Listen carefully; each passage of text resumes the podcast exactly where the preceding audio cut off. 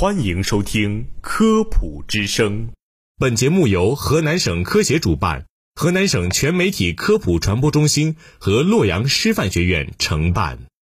从科学的视角探寻生活中的科学原理，探究科学真相，阐明科学现象背后的科学本质，揭示科学答案。大家好，我是播音员子星，我是王宁。哎，小宁，说到养生呢，你一定听说过隔夜菜致癌的说法吧？当然听过啦，大多数都是从爸妈口中知道的。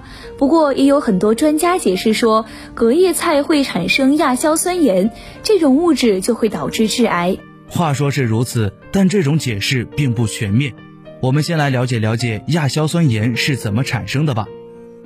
大多数人都是谈亚硝酸盐色变，其实，在蔬菜中，尤其是叶菜和根茎菜都含有硝酸盐，而植物中所含的还原酶会把一部分的硝酸盐转化为亚硝酸盐，因此，亚硝酸盐这一物质并不是后期添加在食物中或者保存方式不当所产生的，而是本来就存在于食物中的。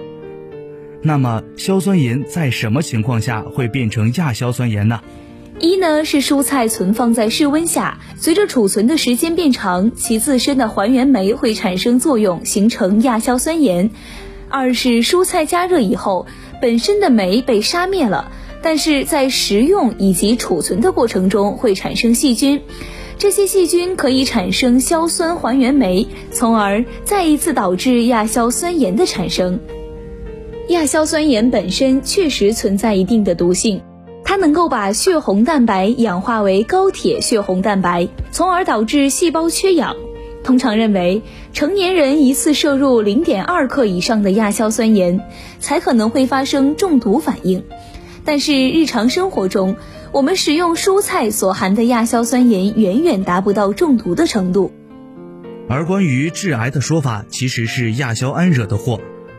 被人体摄入的蛋白质会分解出胺类物质。而亚硝酸盐会与这些胺类物质结合，生成亚硝胺，这才是一种致癌的物质。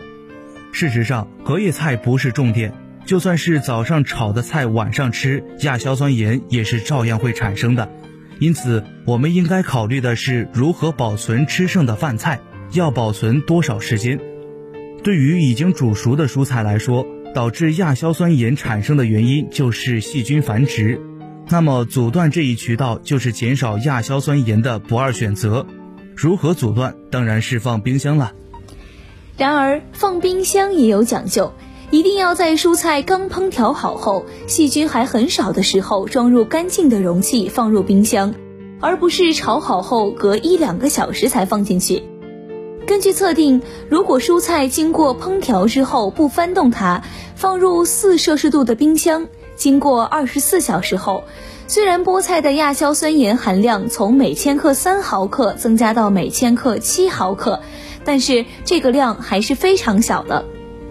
实验表明，人体摄入零点二克的亚硝酸盐才会出现中毒现象。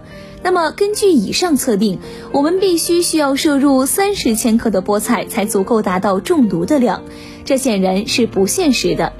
就算这些硝酸盐会和蛋白质代谢物合成亚硝胺，这么少的亚硝酸盐也不可能合成多少致癌的硝酸胺。虽然大家可以不用担心隔夜菜致癌的问题，但是从健康角度来看，隔夜菜特别是隔夜青菜，不仅营养元素大量缺失，还很容易变质滋生细菌。最好还是少吃或别吃，而是多吃新鲜蔬菜。对于带饭一族来说，素菜还是不要考虑叶菜，可以选择蘑菇、莲藕、土豆等食物。